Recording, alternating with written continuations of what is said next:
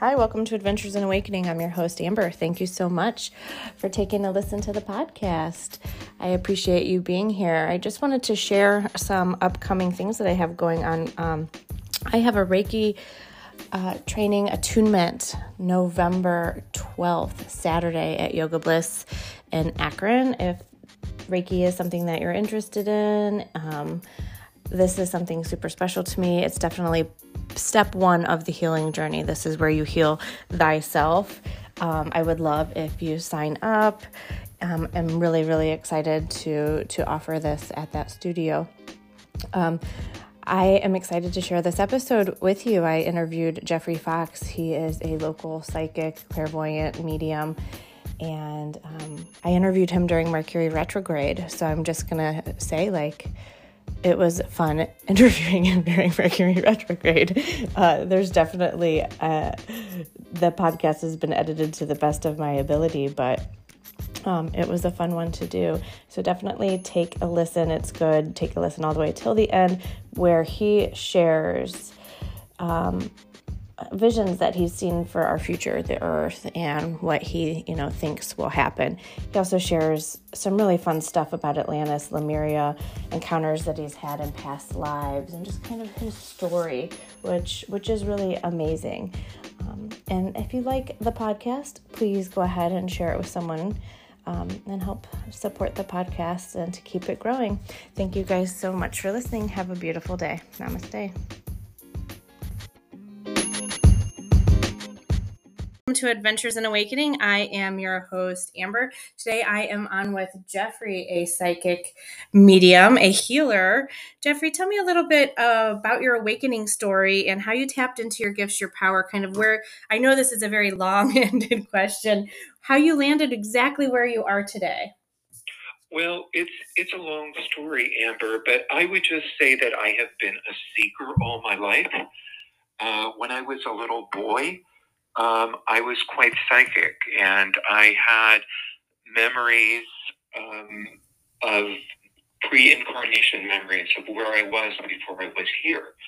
And when I was little, I would sometimes think as an adult, not all the time. Um, and I would be quite psychic. And it was confusing to me because I didn't understand, rely on my intuitive gifts and then there were other times where you try to fit into society and, you know, you have to kind of shut them down because you don't understand them and others don't understand them. So for me, it's become, it's been kind of a game of hide and seek um, over decades between the light and the dark. But the more that I studied, or the more that I wanted to learn or understand about God or understand where we come from and how all this fits together, the more psychic I became. And I would say this could be true of anybody, uh, especially anybody in the creative arts, whether you're writing or painting, um, or people who are deeply focused let's say somebody has a truly a true gift for mathematics, that may also be a psychic entry point for them uh, that is divinely guided. Um, so it a lot of a lot of things have happened in my life. Um, uh, it brought me to a point where I had to find a way to function in the world, and that was uh, becoming a registered nurse and taking care of people, um, which is a form of healing, which is maybe a form of light work.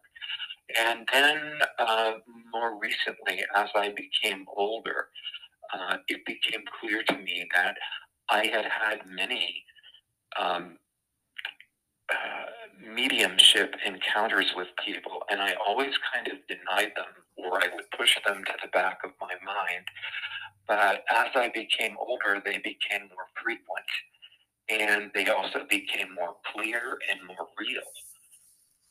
Does that help? Yes. Now, do you set boundaries? Do you have, you know, um, like a boundaries for people to contact you or to come through to you, or do you pretty much allow for any visitation? Um, I don't allow for any. Um, even though I've been doing this for a while, Amber, I don't allow for any. Um, there's always, I would say, there's always a chance for error. There's always a chance for picking up something that is not really true or real. And you know, I I always say prayers. Um, everybody has a different way of doing it. I always say prayers for uh, the protection of Jesus or Jesus Christ before I do any of the mediumship readings. I don't do that many. Um, I um, I feel that they are a sacred duty, Amber, um, because if people are grieving or people are lost, sometimes they can be of great help in. I don't want to say in finalizing or closure, but sometimes uh, a wife, a husband, a daughter, a son wants reassurance that that loved one is okay. Mm-hmm. And um, that sometimes can be tremendously healing. Um, I don't want to, I always tell people, you know, I can't, I will do my best. I can't dial direct. I cannot promise, you know, and it's like if I don't get anything at all, you know, fine, we'll just call it a day and I won't, you know, I won't even charge you because it's, that is something, uh, that is something that is so personal. Um, I tell people I'm, I'm not going to make something up if something is not there.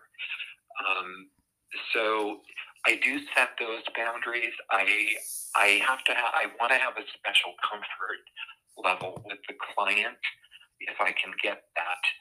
Um, it's uh, I had uh, two situations.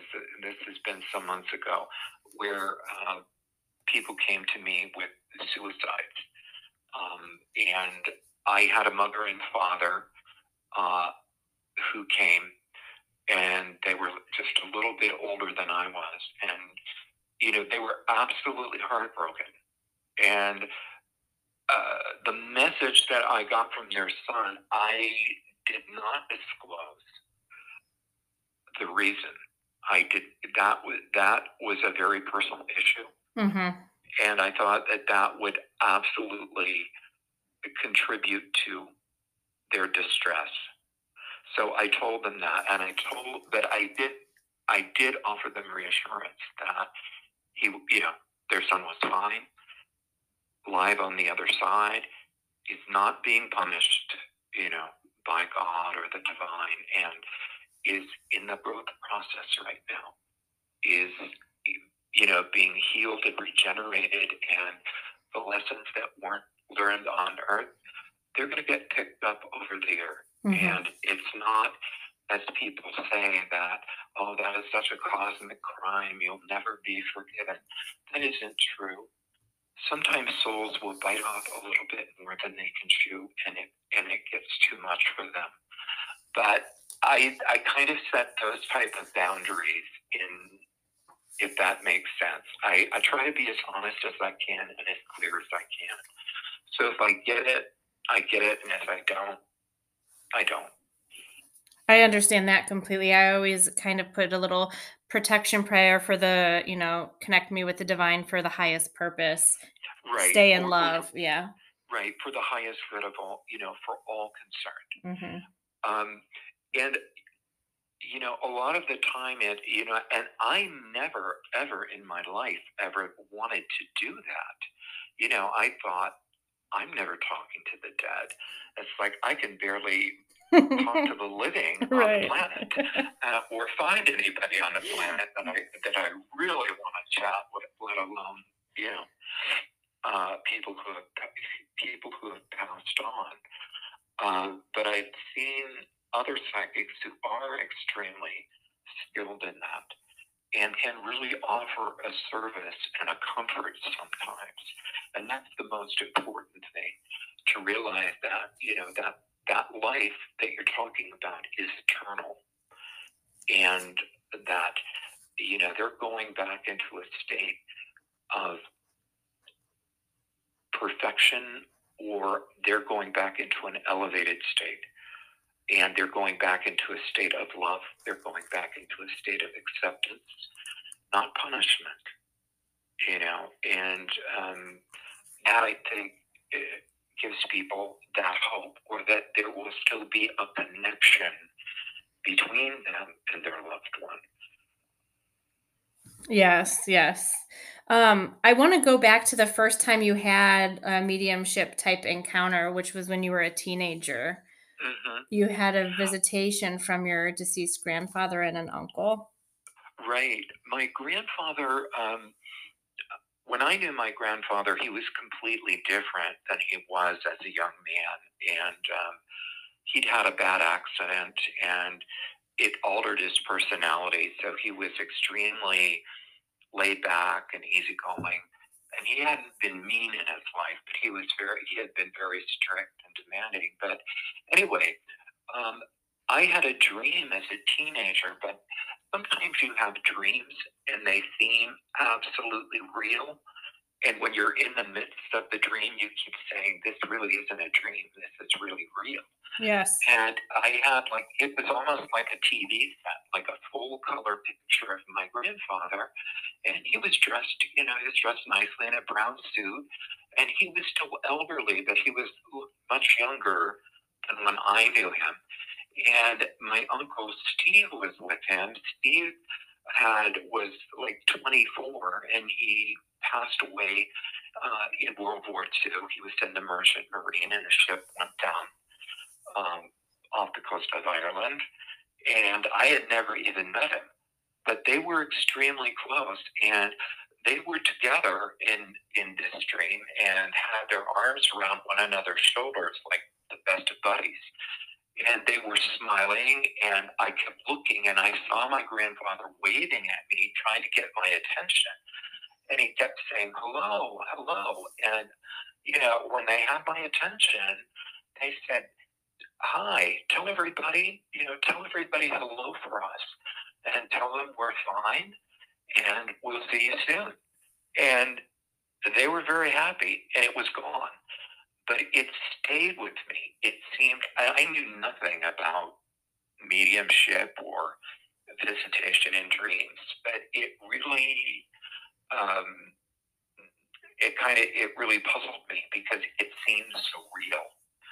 Um, now my grandmother was from the old country, and my aunts and they loved it, you know, because they thought it was a sign. And some of my aunts were jealous, saying, "Why did he come to you and not to me? I'm his, you know, I'm his daughter." Um, and my mother, it she didn't like that those things. That scared her. It made her nervous and upset. And she'd be like, don't talk about that again. That's nonsense, you know.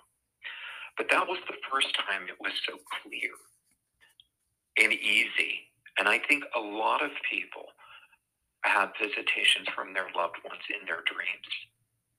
Um, I think that the loved ones on the other side sense uh, when it's safe or when somebody is receptive to getting a message that won't upset them or jar them.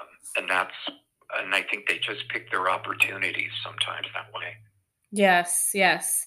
Um, and I think people are more open when they're sleeping, right? You, the ego has fallen away.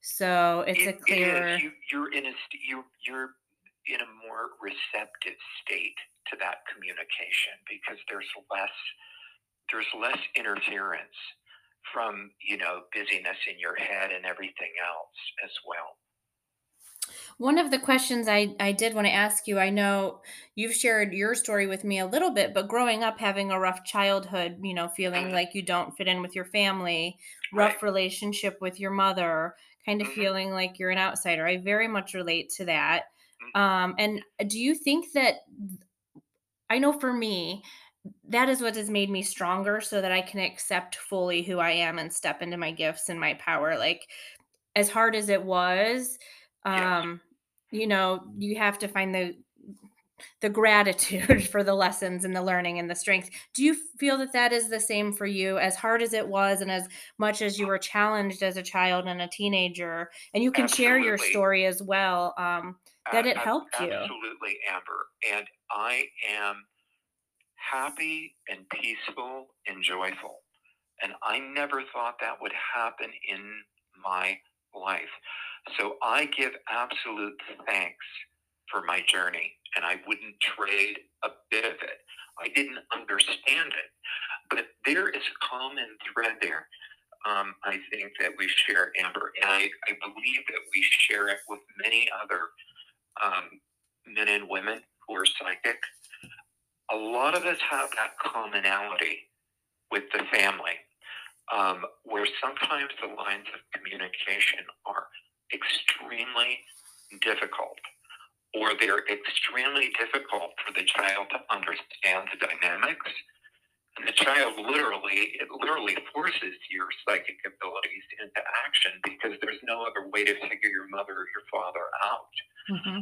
Um, but I found that happens sometimes because a lot of uh, the most sensitive psychics have had, they've come from a place, not all, but a lot of them have come from a, a place of a lot of discomfort or not being able to speak clearly or express themselves sometimes as children.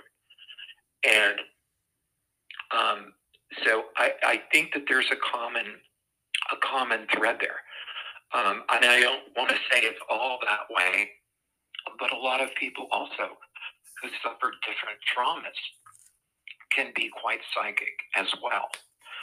But um, I do find that I do find that commonality, and if if you keep going in your life, sometimes the reasons behind it unfold, and sometimes when you realize that you, even though it was very hard and very uncomfortable, um, that you were not receiving a punishment from God um, it was part of the divine plan, and all of that pain or unhappiness sometimes was for a divine purpose to push you in a different direction of seeking, of seeking.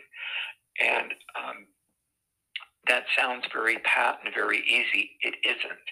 But that that often really truly is the case that there is a hidden gift there and that you can get past that. Yes, I agree. Sometimes, you know, it's like the dark night of the soul. It take and it keeps happening even when you come out of it. There's another one. well, it does, and sometimes we fall in and out of it um, at different times in our lives. Um, you, and you we all have our own ways of coping and you know i have a i'm very stubborn and i have a very strong will and i always thought that i could will myself out of some of my difficulties and i would make heroic attempts to not be depressed or eat well or, or exercise and it's just and that was all great but i just didn't you know i just didn't understand that there was more there that I needed. Um, I needed help from spirit in in ways to help heal that and release that. And I believe that anyone, no matter what your belief system is, no matter who you are, I believe if you send out a sincere call to God or spirit from your heart asking for help, and you are sincere in that, I do believe that those calls for help will be answered, that those prayers will be answered. Um, but you've got to hang in there because for some of us, it happens in increments. It doesn't happen at once. For some people, you know, it happens miraculously. And I always, as a kid, used to fantasize I'd be like Saul on the road of Damascus, and I could just say, "Hey, just do me," you know, just hit me with the light. Let's just get this over with so I can get on to the next thing. But it didn't quite work that way. What um, was the dream of the woman's face that saved your life when you were in uh, one of the, your lower places? And well, actually, that that was absolutely true. I um, was in college and I had suffered a lot of trauma and a lot of physical trauma um, uh, I'd had a lot of trauma at home, and I know how to ask anybody for help. And I tried to keep it all to myself, and I had been raised to think that it was all my fault. And I was in a terrible state of confusion. And one night, just like the dream with my grandfather, I had a dream. Only this time, it was like watching a silent film, color film. And it was just like a camera came in on a close up of this woman's face. And she was she was middle aged and had brown eyes and dark hair that she wore piled up on her head.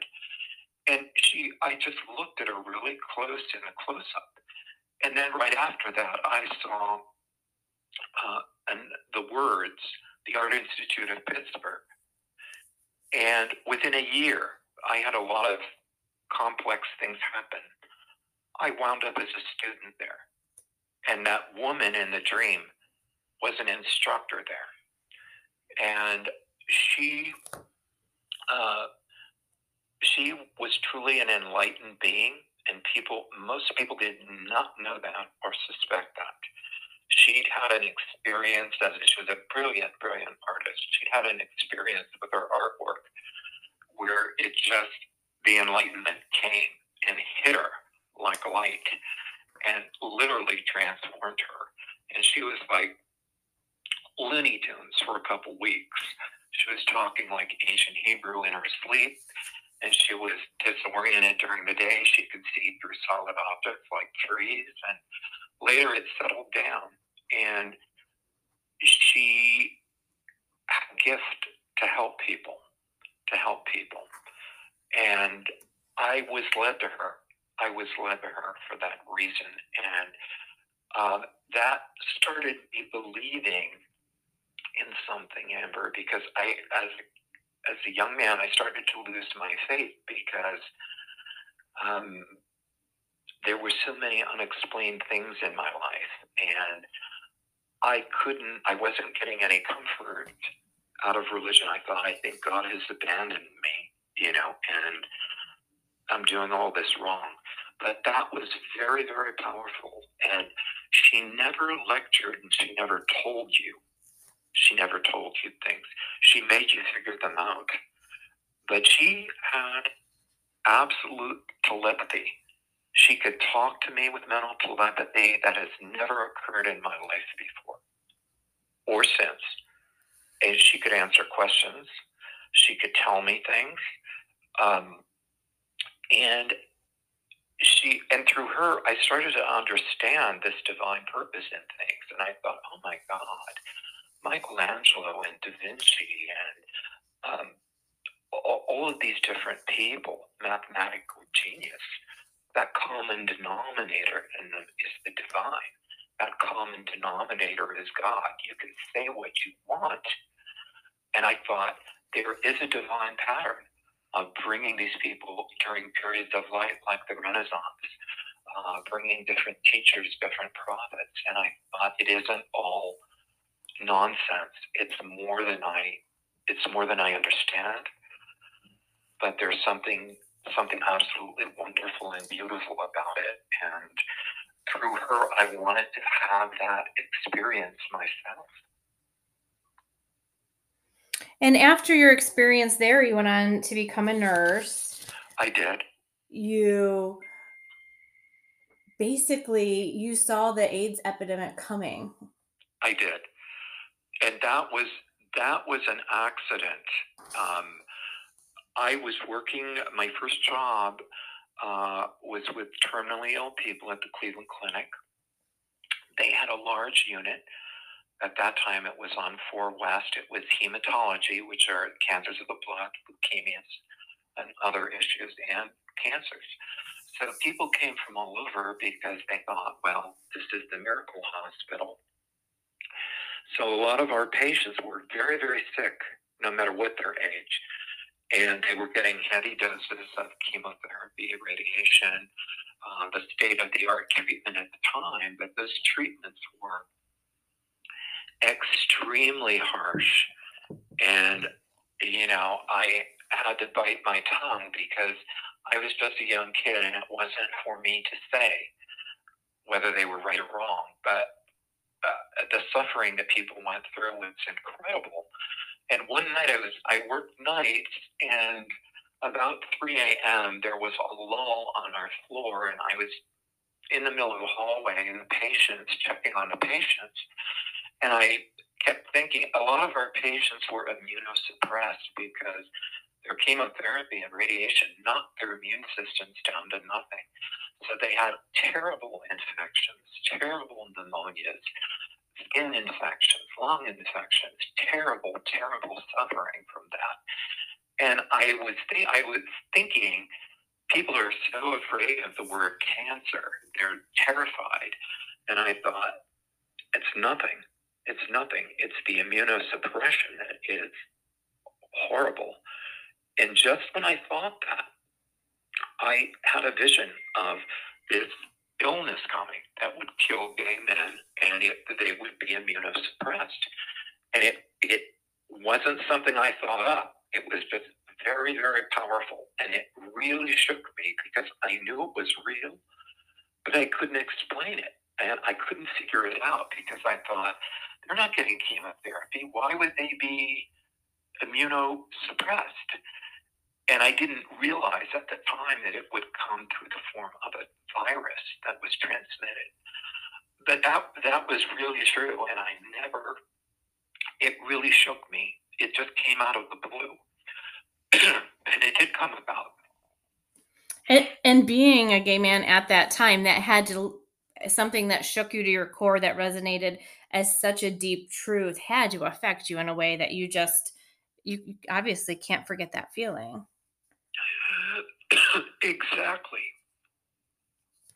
Going on from there, you started to then get it more into spirituality, right? You kept having those aha moments that led you to dig a little deeper, to look a little further, to start. I, yes. Mm-hmm. Um, what, and then what was it that made you finally like realize and say, okay, universe, I'm going to accept this. I'm going to do this. This is my gift.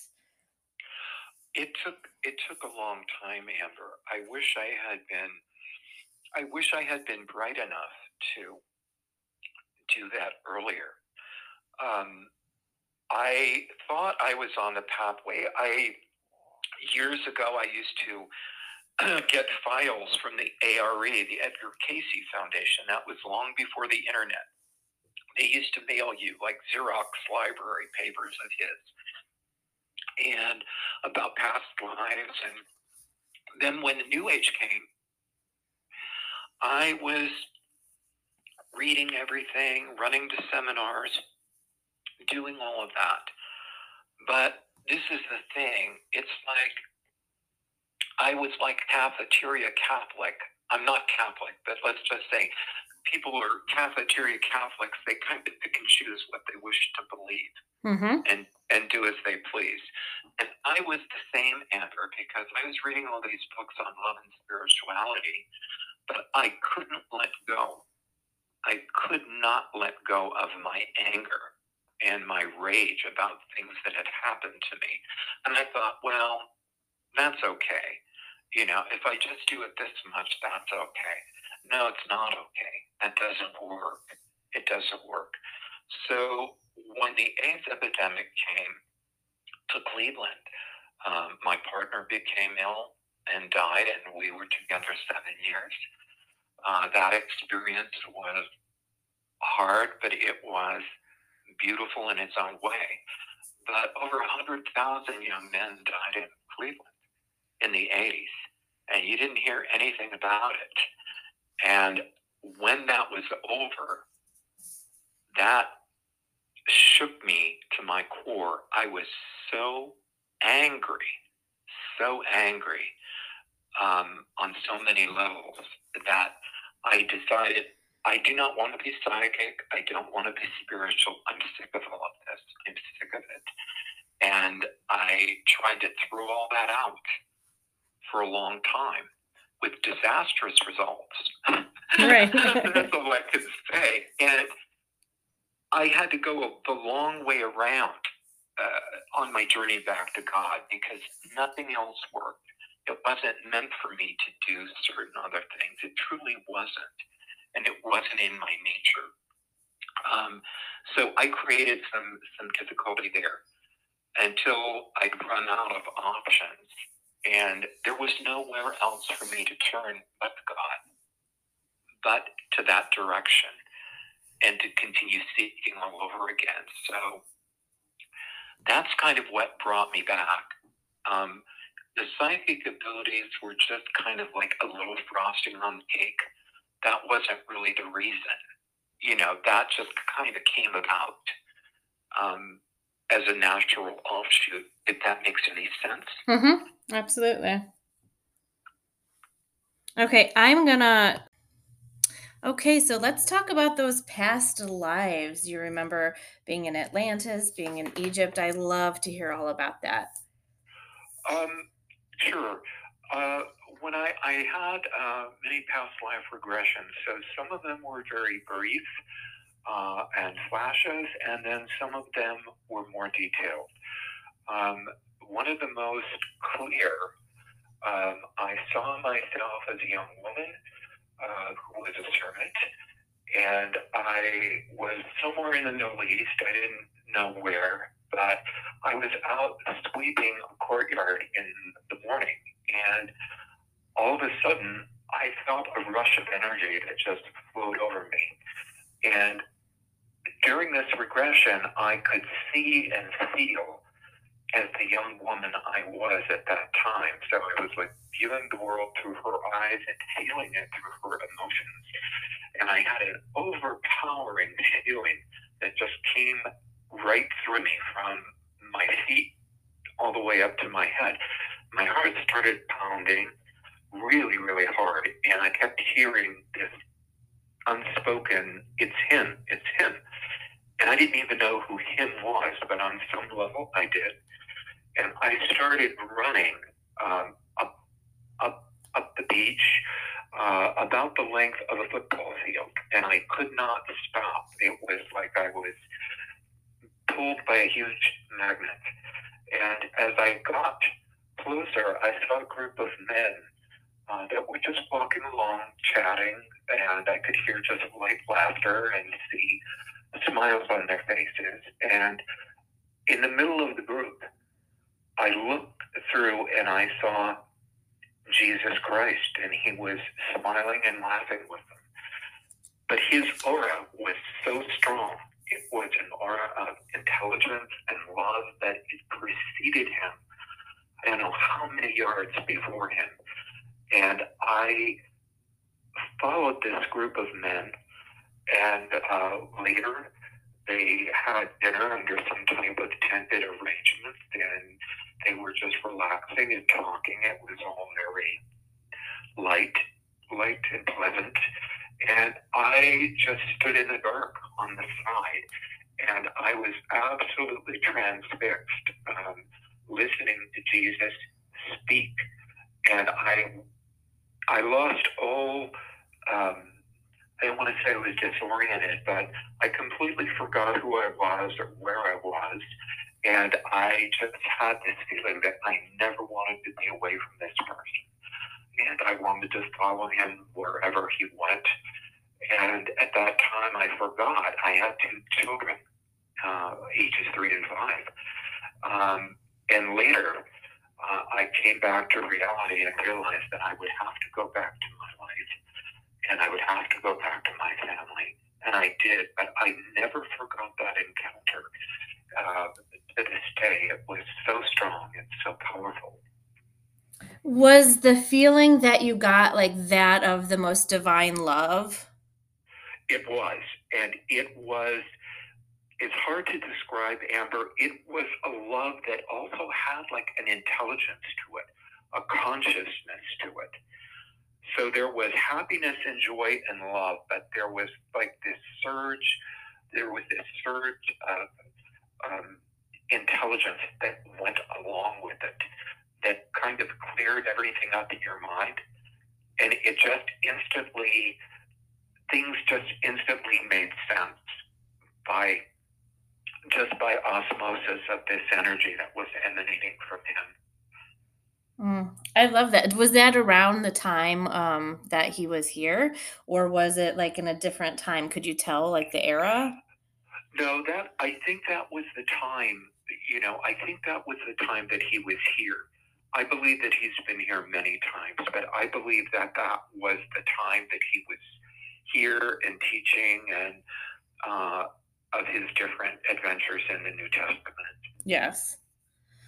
Oh, I love that. I love that. I know that those experiences um, are life changing.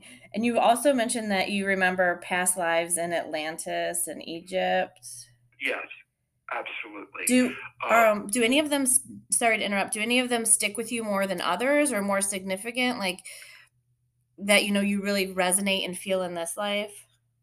Well, I a couple of the a couple of the Atlanteans do, and um, in saying that, I wasn't some I wasn't some big deal in Atlantis. So I, you know, I get crazy when people say I was a king, I was this, I was that. Uh, you know, I was just another person. You know, I was just another person. However, I did have several relationships uh, in Atlantis that carried over to this lifetime. Uh, my life partner, who I met, we had several male to male relationships in Atlantis, and some of them did not work out, and uh, we were separated uh, by convention. And the thing that amazed me was that love continues on. I mean, through our illusion of time. Mm-hmm. And we met up at different times uh, throughout the centuries. And I think that that happens frequently to husbands and wives, maybe to male to male,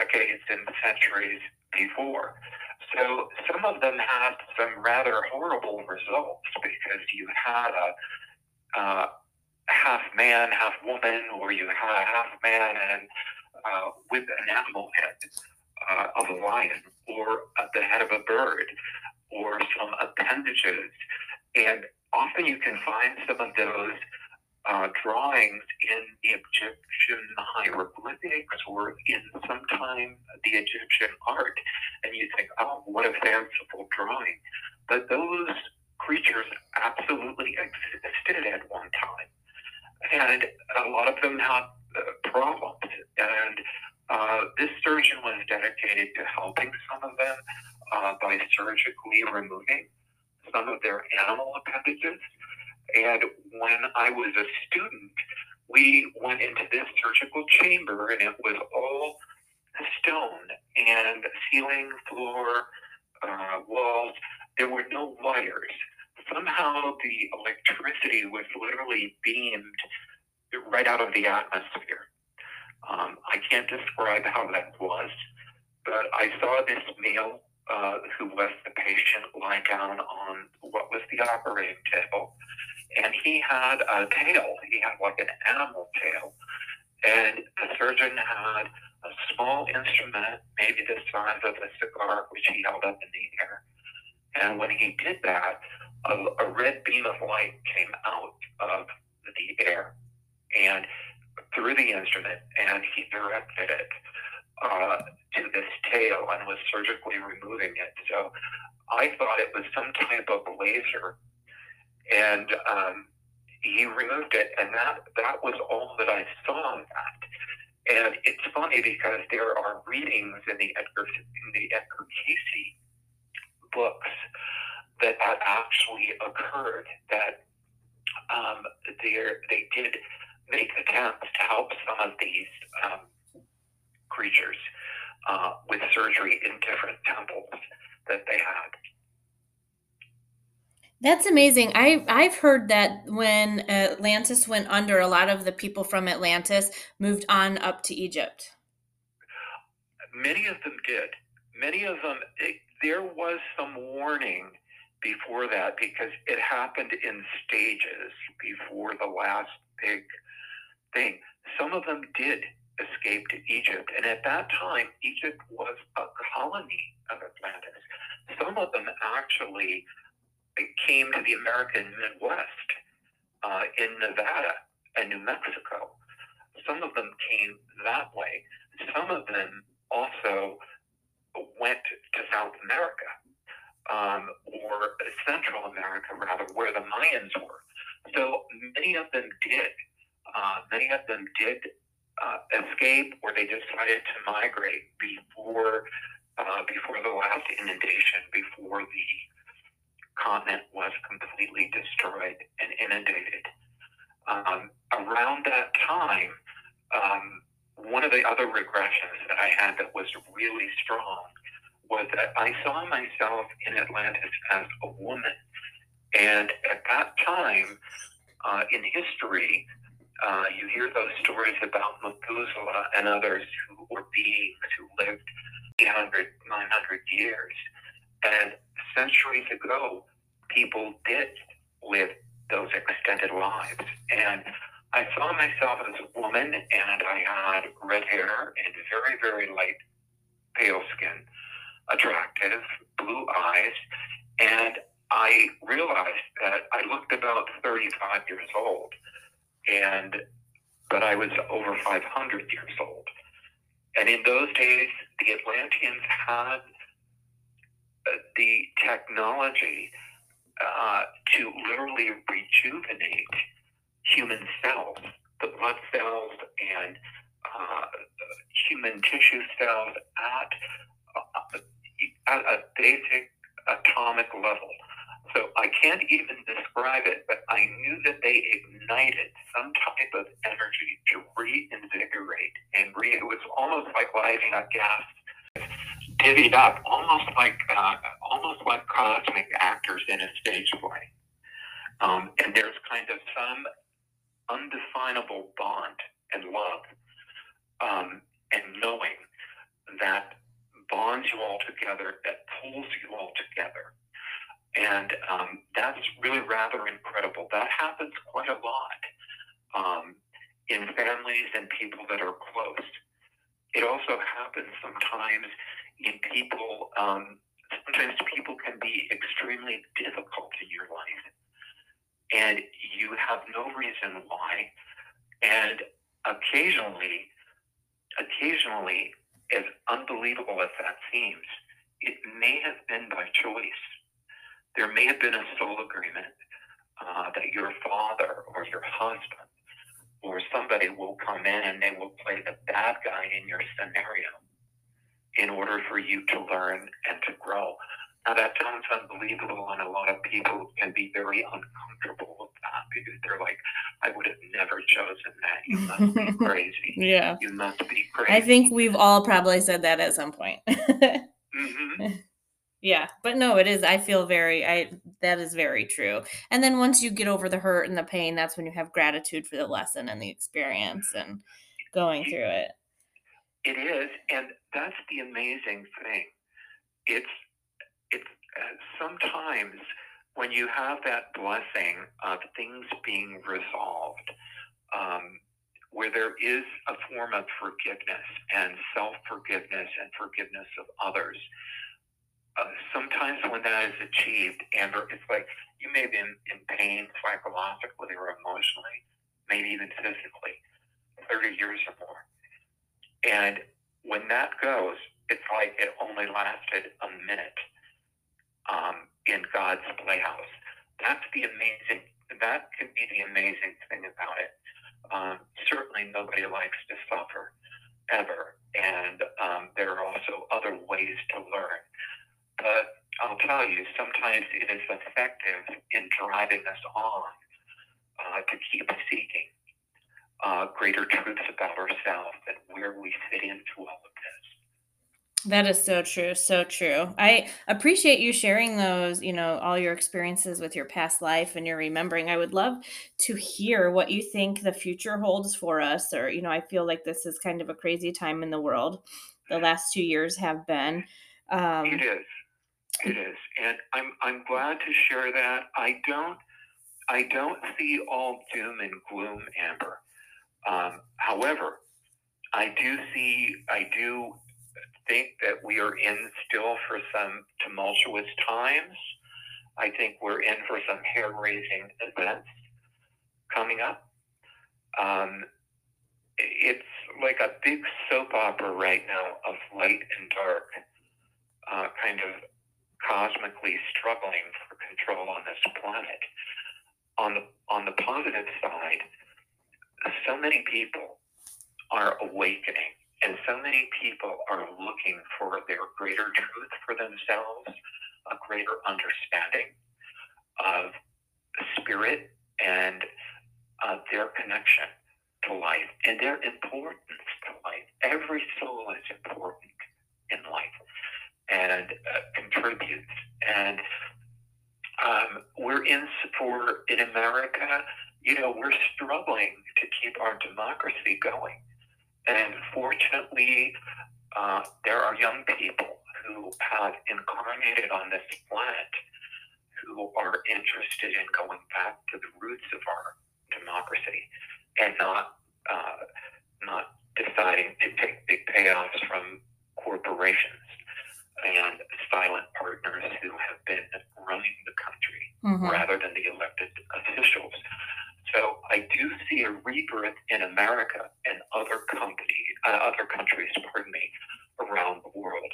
It's going to be a bit tumultuous as uh, kingdoms fall and rise again uh, for all of us, for all of us.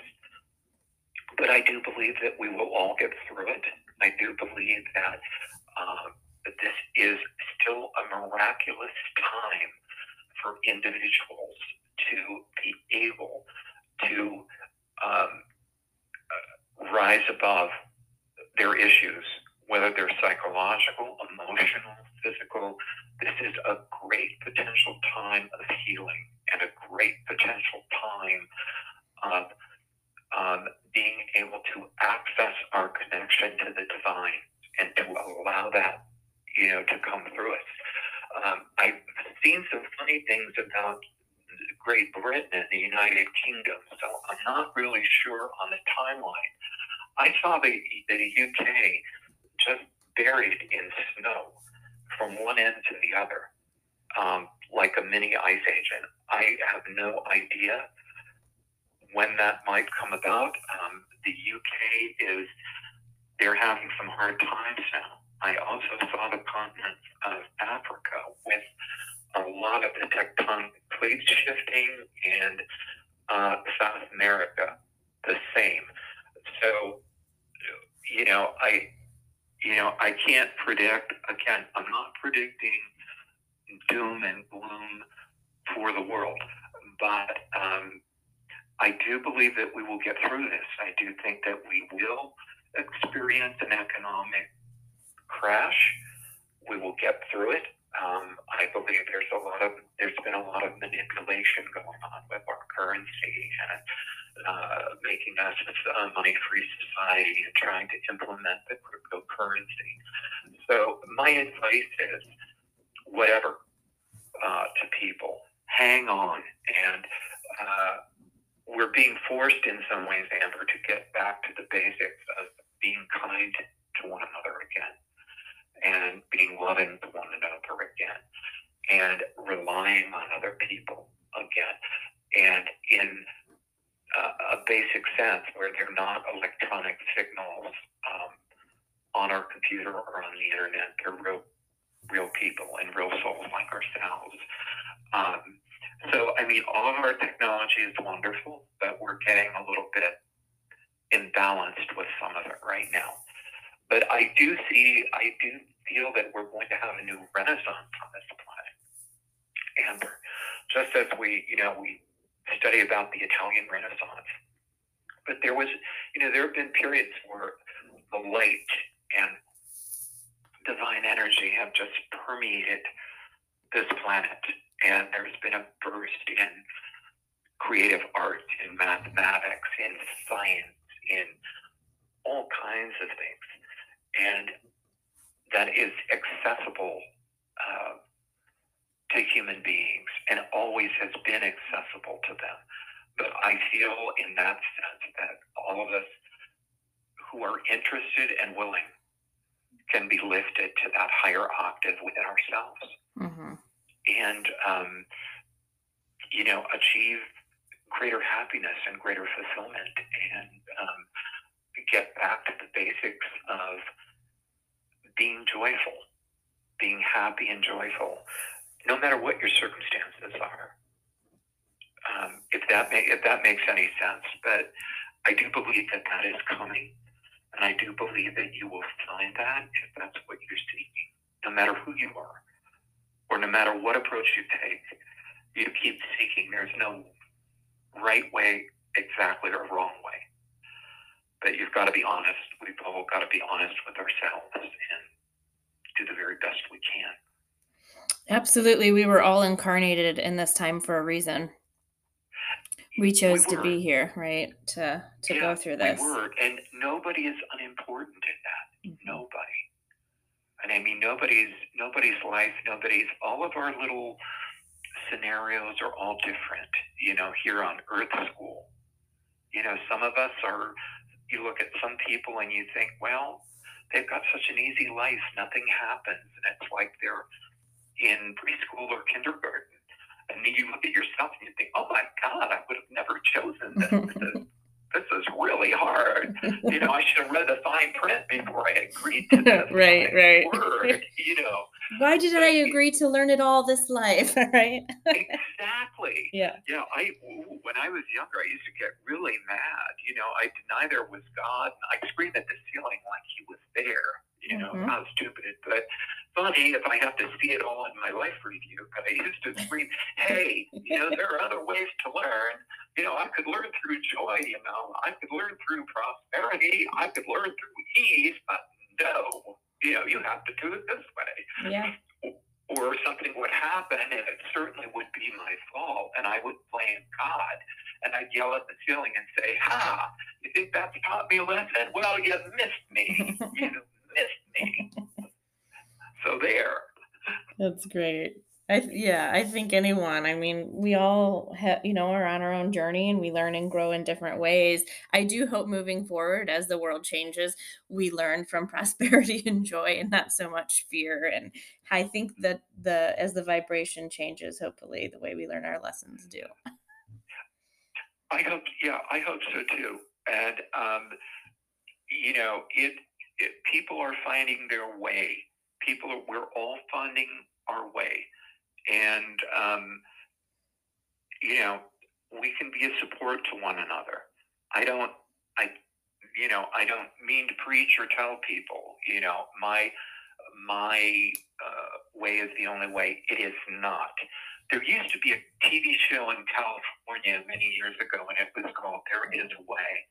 And I love that title because there is always a way there is always a way for everybody, uh, for every individual. There is always a way if you are a seeker.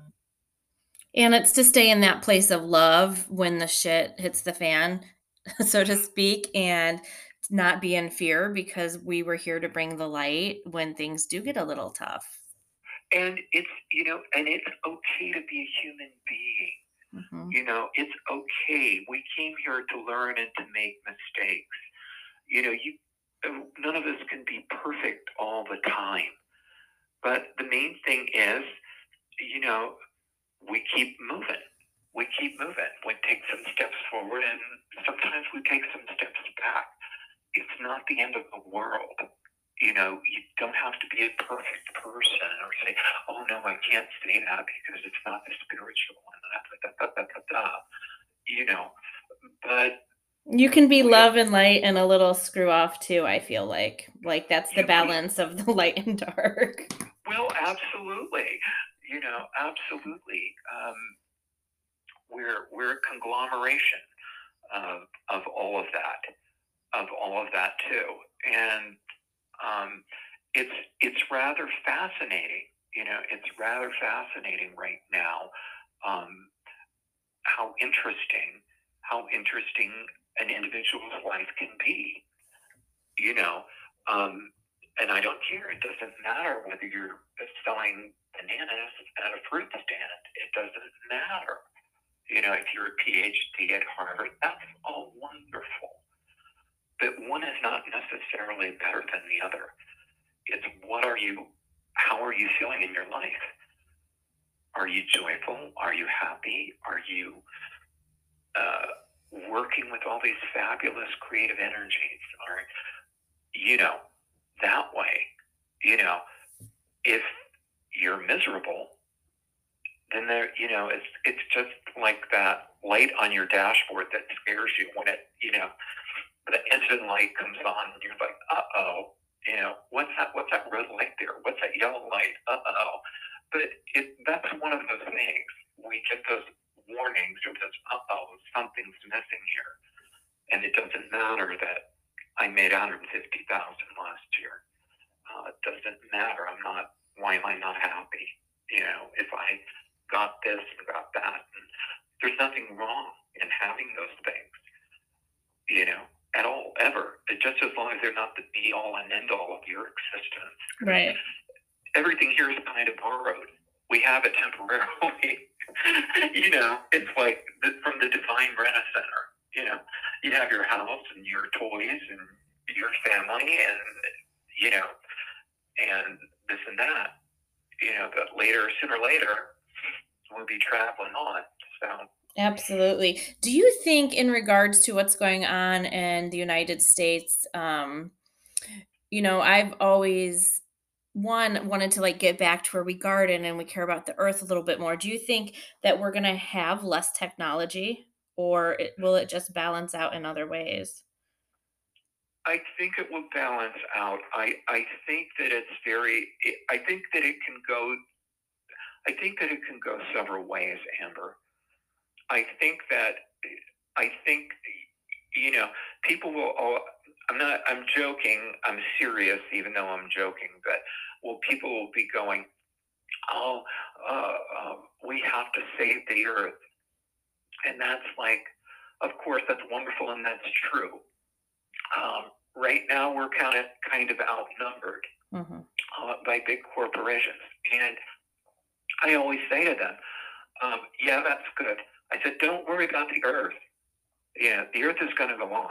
Right. The earth, the earth will survive, and it it has its own mechanisms. Worry about you, whether you're able to stay on it or not. Mm-hmm. Um, if these things happen, I think that you know, I think that there one scenario is that uh, there could be kind of a breakdown. I think or stoppage of technology due to Earth events.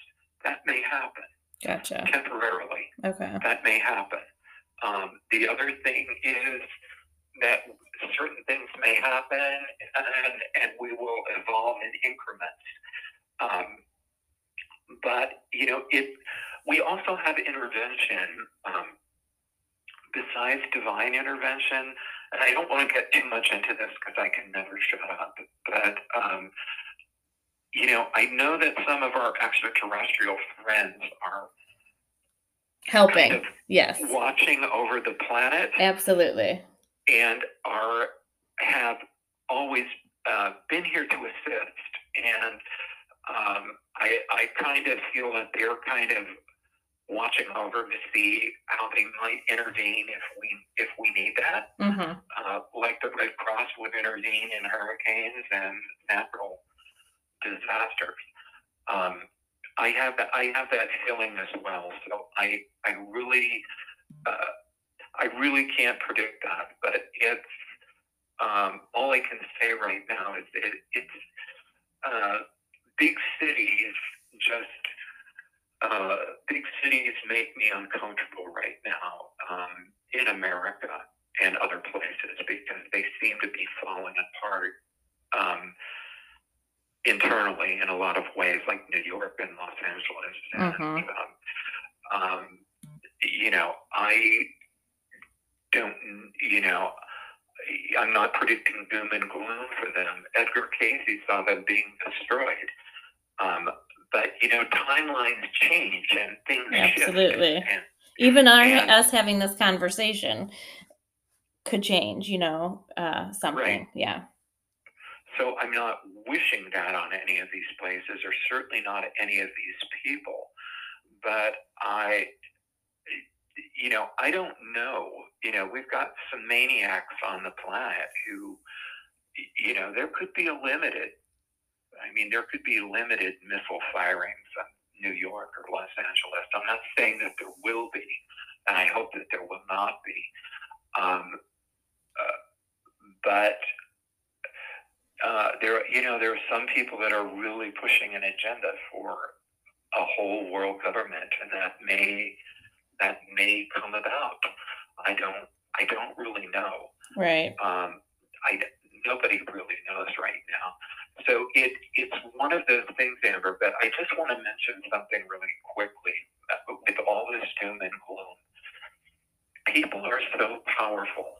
One of the things that I loved about the Edgar Cayce readings during World War II, um, you know, Germany had planned different invasions of the United States, and they were also focusing on New York and also the Japanese with the West Coast. And Edgar Cayce said the power of prayer was so strong in America. People were frightened, and you know they had their sons and loved ones overseas. You know but during World War II, the churches were packed in America, and the power of prayer was so strong that it literally stopped the German invasion. Things did not work out, and that didn't occur. It could have, but their power of prayer was so strong against it that it did not. And so that's the that's the other thing. People are not helpless when we're saying, "Oh, we could have this could happen and that could happen," and it's like uh, throw a prayer out there. right. You know, if you're in concern, you could send love to that spot, send prayer to that spot, um, send healing to that spot uh, from your heart, or see it, see it calm, or see the people um, well, well fed, or well clothed, or saved, or protected, rather than destroyed or miserable. And I Does that make- Yes, I absolutely. And I think in times of darkness, when things are getting shooken up or, you know, things are being destroyed or systems are crumbling, when people come together and, you know, hold space for love and light and use those intentions, it completely changes the vibration. And that's what we're all going through right now. It does, and and it is, you know, it it literally bonds us and it uplifts us a great deal, uh, you know, individually and collectively. And uh, right now, a lot of people are light workers, and um, you know, they've come to this planet by choice, uh, not for the first time, but again, and. Any individual will think, well, who am I? Who am I? What can I do? What does it matter if I sit in a lotus position in my uh, family room or my den or my living room or wherever? What good is that? Well, this is the thing.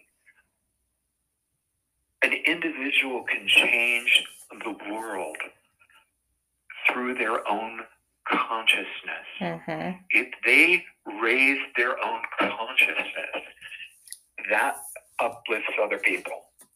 It uplifts the collective consciousness as well. It's not, it, it, so it's like you're not doing all this for nothing. If you're able to do that within, it, it's making this contribution on the planet. It's changing that energy. and it's also making it easier for somebody else take a similar path in self discovery. Absolutely. I love that. I mean, because when you heal yourself, you heal one, you heal the whole. Yes, absolutely. Because you're always connected to that, Mhm. even though we go through this illusion where you're only Amber and I'm only Geoffrey. That's true to an extent, but we're also connected to one another on that level. And that saying is just not like a bumper sticker of like, we're all one. We truly are. We are. it's a little bit difficult for me to wrap my head around that sometimes. Um, and I think for most people, but we are. We are. Absolutely. I know we're getting short on time here. And so um, I know we need to wrap up before it cuts us off. But I um, want to ask one more question about the economy. Do you think we should go back to like silver and gold? Do you have any Uh, idea about that? Or do you think, I I don't really I really I really can't um because you never know what's going to happen, the timeline could change?